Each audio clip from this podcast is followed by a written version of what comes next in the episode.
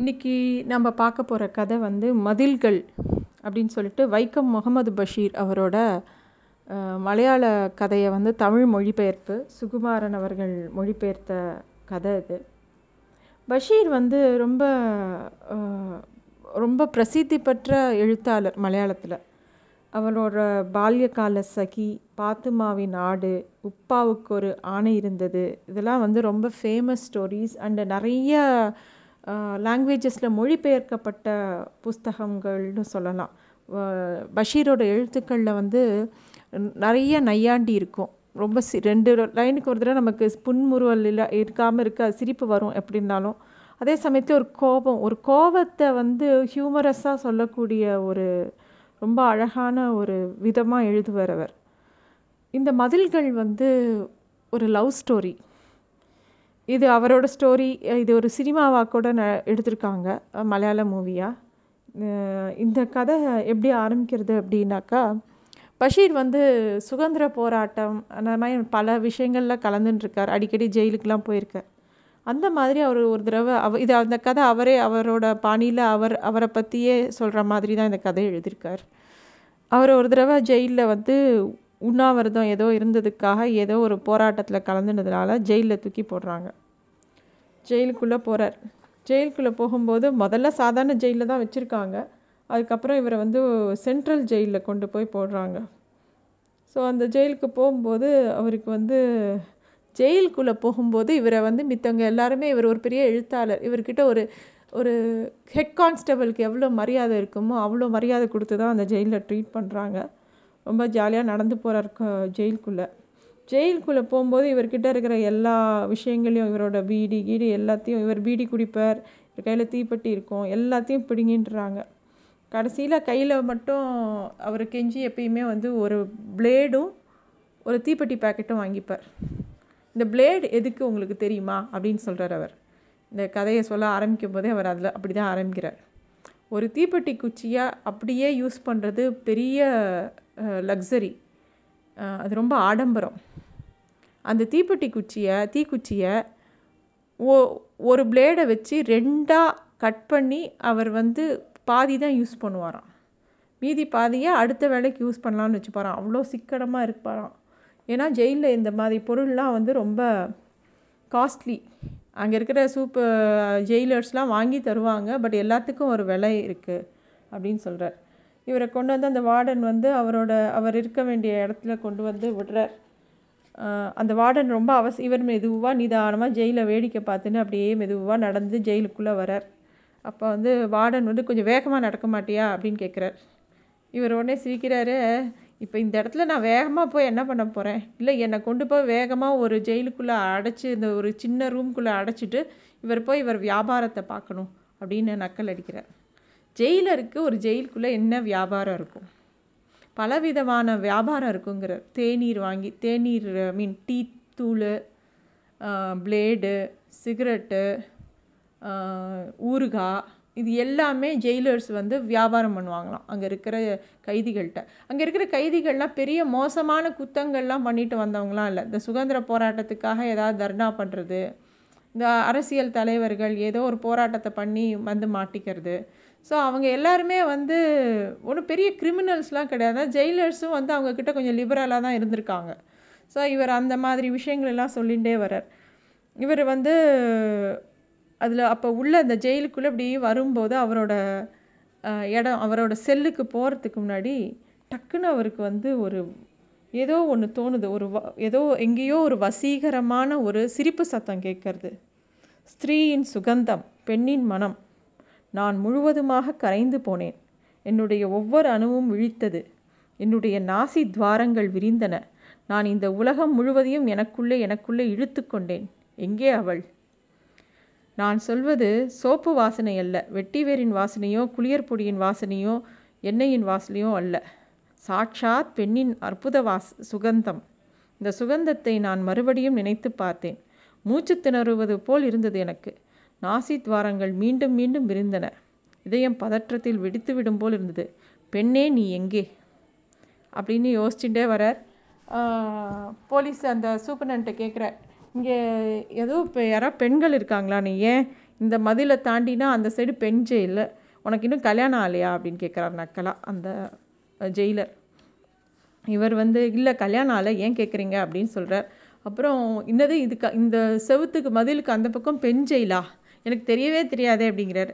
ஏன் தெரியாது? எல்லாருக்குமே தெரியுமே. இங்கேருந்து இந்த ஒரு இந்த ஒரு மதில் தான் ரெண்டுத்தையுமே பிரிக்கிறது. இந்த ஜெயில் இவர் இருக்கிற செல்லுக்கும் அந்த சைட் பெண் ஜெயிலுக்கும் நடுவில் ஒரே ஒரு மதில் மட்டும்தான் இருக்குது ஒரு சிங்க ஒரு செங்கல் சுவர். பெரிய மதில் அது. அவ்வளோதான் இருக்குது இவர் வந்து அவர் இருக்கிற இடத்துக்கு போகிறாரு இவர் இருக்கிற இடம் சுற்றி இவரோட செல்லை சுற்றி ஏராள மரங்கள் முக்கியமாக பலா மரங்கள்.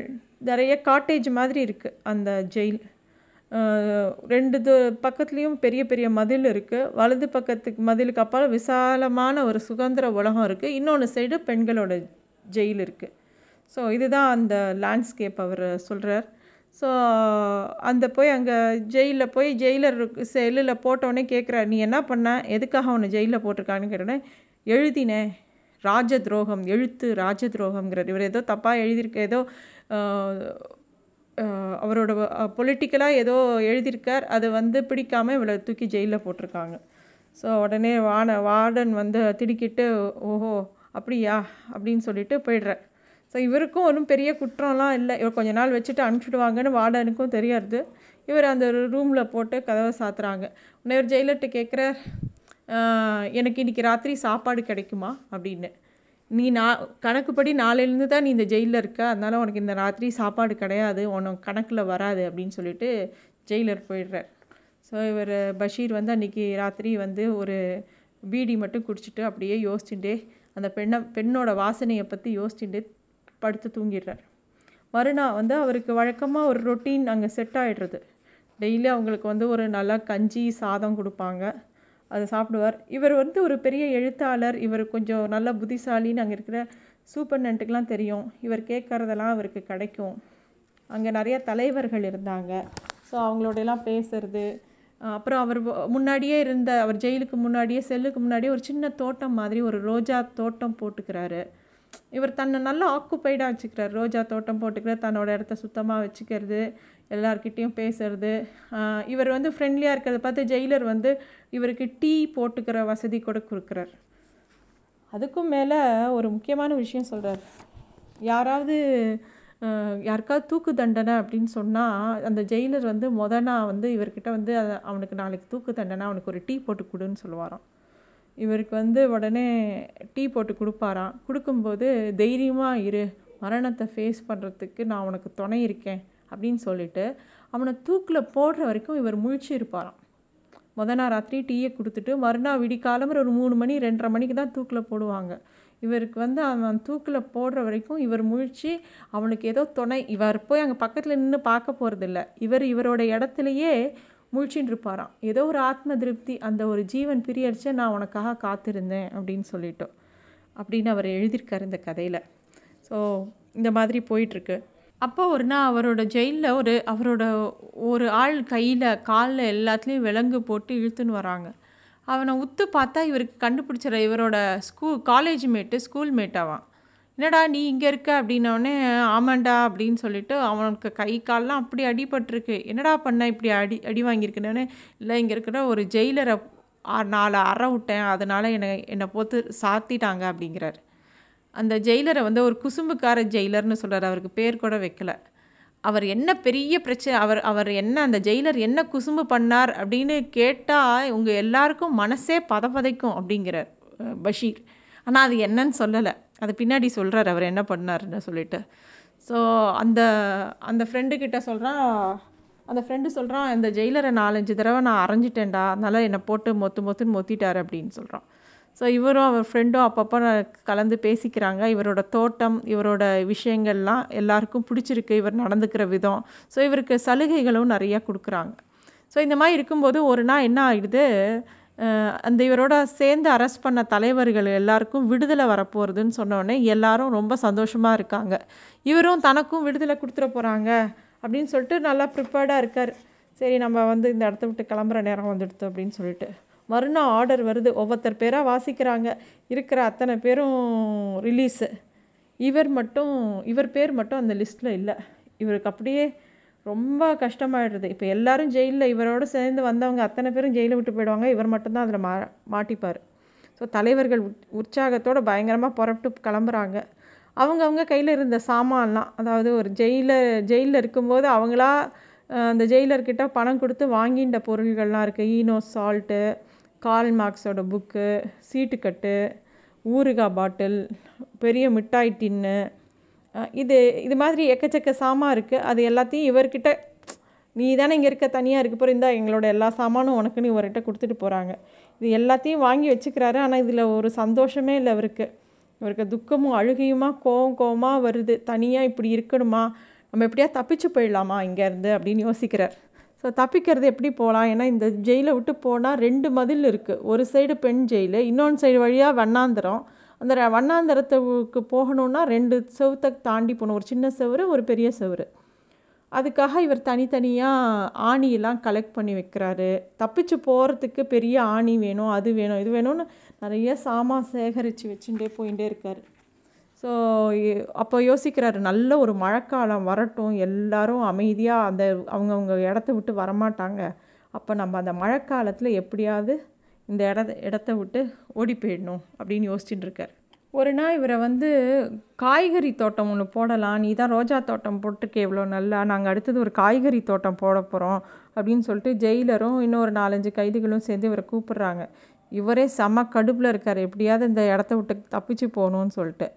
நான் வரமாட்டேன் வரமாட்டேன்னு சொல்கிறாரு ஆனால் எல்லோரும் நீ சும்மா தானே உட்காந்துருக்க என்ன பண்ண போகிற சாமியாராவாக இருக்க போகிற இங்கே வா நான் அவங்கள கூட்டின்னு போகிறேன்னு இவரை கம்பல் பண்ணி கூட்டின்னு போகிறாங்க சரின்னு அவங்களுக்கு பிடிச்ச மாதிரி அவர் தோட்டம் போடுறாரு அவங்களோட சேர்ந்து. அப்படி இருக்கும்போது அந்த மதில் சுவரில் ஒரு சின்ன ஓட்டை இருக்குது அது சிமெண்ட் வச்சு பூசியிருக்கு. ஒரு கருப்பு வட்டமாக தெரியுது. நல்ல பெ கொஞ்சம் நல்ல ஓட்டை அது போட்டிருக்கு. இது என்ன அப்படின்னு கேட்குறார் அதுதான் வந்து அந்த ஆண் ஜெயிலுக்கும் பெண் ஜெயிலுக்கும் அது வழியாக பார்த்துக்கிற மாதிரி ஒரு ஓட்டை இருந்ததான் அந்த ஓட்டை வழியாக இங்கே இருக்கிற ஆண்களும் அந்த சைடு இருக்கிற பெண்களும் கம்யூனிகேட் பண்ணிக்குவாங்க பேசிக்குவாங்க பார்த்துப்பாங்க அது அந்த மாதிரி இருந்ததாம் நம்ம சொன்னோம் இல்லையா அந்த குசும்புக்கார வார்டர் வார்டன் ஒருத்தர் இருந்தார் அப்படின்னு சொல்லிட்டு அந்த வார்டன் என்ன பண்ணார் அந்த மாதிரி ஓட்டை இருக்கும்போது பக்கத்துலேயே நின்றுட்டு யாராவது இது வழியாக அங்கே பேசணுன்னா காசு கொடுங்கன்னு சொல்லி கேட்டு அதுக்கு ஒரு ஒரு ஃபீ மாதிரி போட்டு நின்றுட்டு காசு வாங்கிட்டு இருந்தாராம். அந்த மாதிரி பண்ணிகிட்டு இருக்கும்போது ஒரு நாள் வந்து யாரோ வந்து இது சரியில்லை அப்படின்னு சொல்கிறாங்க அது முக்கியமாக இவரோட கிளாஸ்மேட்டு இவரோட ஃப்ரெண்டு இருந்தார் இல்லையா? அவர் வந்து நீங்கள் இந்த மாதிரி பண்ணுறது சரியில்லை. நான் நாங்களே ஆல்ரெடி ஜெயிலில் இருக்கோம். எங்களுக்கு ஒரே ஒரு நிம்மதி இந்த பெண்களோட இது வழியாக பேசுகிறது தான் அதை எதுக்கு நீங்கள் வந்து ஃபீஸ் ஃபீஸ் வாங்கிக்கிறீங்க? ஏதோ பணக்காரனாக இருந்தால் அவன் ஏதோ ரூபா கொடுப்பான். நாங்கள் எங்களை மாதிரி ஏழைகள் என்ன பண்ணுவோம்? எங்களுக்கும் பெண்களோட பேசணும்னு ஆசை இருக்காதா? அப்படின்னு சொல்லவும் அந்த ஆள் அதெல்லாம் முடியாதுன்னு தகராறு பண்ண நீ ரொம்ப பேசினானா இந்த இடத்த நான் அடைச்சிடுவேன்னு சி சிமெண்ட் எடுத்து அந்த இடத்த அந்த ஓட்டையை அடைச்சிடுறார். அதில் கோவம் வந்து தான் அவர் ஃப்ரெண்டு அந்த வார்டனை போட்டு அடிச்சிடுறாரு. அதை தான் சொல்கிறார் பஷீர். அவன் பண்ணக்கூடாத பெரிய பாதகத்தை பண்ணிட்டான் அந்த ஜெயிலர். இந்த மாதிரி ஒரு செவுத்தில் வந்து யாராவது காரை போட்டு அடைப்பாங்களா? எங்களோட வாழ்க்கையின் வெளிச்சத்தையே அவர் அடைச்சிட்டார் அப்படிங்கிற மாதிரி பஷீர் சொல்கிறார் ஸோ இந்த மாதிரி போயின்ட்டுருக்கு அவரோட லைஃப் அப்படி போயிட்டுருக்கிறச்ச ஒரு நாள் இவர் அப்படியே சீட்டி அடிச்சுட்டு அந்த அந்த சிமெண்ட்டு காரையை பார்த்துட்டே ஒரு நாள் அது மதில் பக்கத்தில் நின்றுட்டுருக்கார் அப்போ அங்கேருந்து ஒரு ச அதர் சைட்லேருந்து ஒரு குரல் வருது. யார் அங்கே சீட்டி அடிக்கிறது? அப்படின்னு சொல்லிட்டு ஒரு பொண்ணோட குரல் வருது. அது கேட்ட உடனே இவருக்கு ரொம்ப சந்தோஷமாயிடுறது தாங்கிட்ட யாரோ ஒரு பொண்ணு பேசுகிறா அப்படின்னு சொல்லிட்டு. யார் அது? உன் பேர் என்ன? அப்படின்னு கேட்குறார் உடனே அந்த சைடில் அந்த பொண்ணு வந்து என் பேர் நாராயணி. எனக்கு இருபத்தி ரெண்டு வயசு ஆறுது அப்படின்னு சொல்கிறார் உடனே இவர் தன்னோட பேர் தன்னோட வயசு எல்லாம் சொல்கிறார் உடனே அந்த நாராயணி நம்ம ரெண்டு பேரும் ஒன்றா என்றைக்கு எப்போ வந்தேன் ஜெயிலில் அவள் என்ன தப்பு பண்ணினா அவளுக்கு என்ன தண்டனை கொடுக்கப்பட்டிருக்கு எல்லாம் அவள் சொல்கிறான் அது கேட்டவுடனே அவர் சொல்ல ஆஹா நம்ம ரெண்டு பேரும் ஒரே நாள் தான் இந்த ஜெயிலுக்குள்ளே வந்திருக்கோம். நான் வந்த அன்னைக்கு எனக்கு ஒரு பெண் வாசனை அடித்தது ஒரு பெண்ணோட குரலை கேட்டேன் அது உன்னோட தானா அப்படின்னு கேட்குறார். அவள் எனக்கு தெரியல இருந்து இருந்திருக்கலாம் அப்படின்னு சொல்கிறா உடனே அவர் கேட்குறா எனக்கு ஒரு எனக்காக ஒரு ரோஜா செடியை கொடுப்பீங்களா அப்படின்னு கேட்குறார் உடனே இவர் வந்து இந்த புவனத்தில் இருக்கிற எல்லா ரோஜா செடியும் உனக்கு தரேன் அப்படிங்கிற. உடனே அவர் சொல்கிறா எனக்கு இல்லை இல்லை ஒன்றே ஒன்று ஒன்று போதும் அப்படின்னு.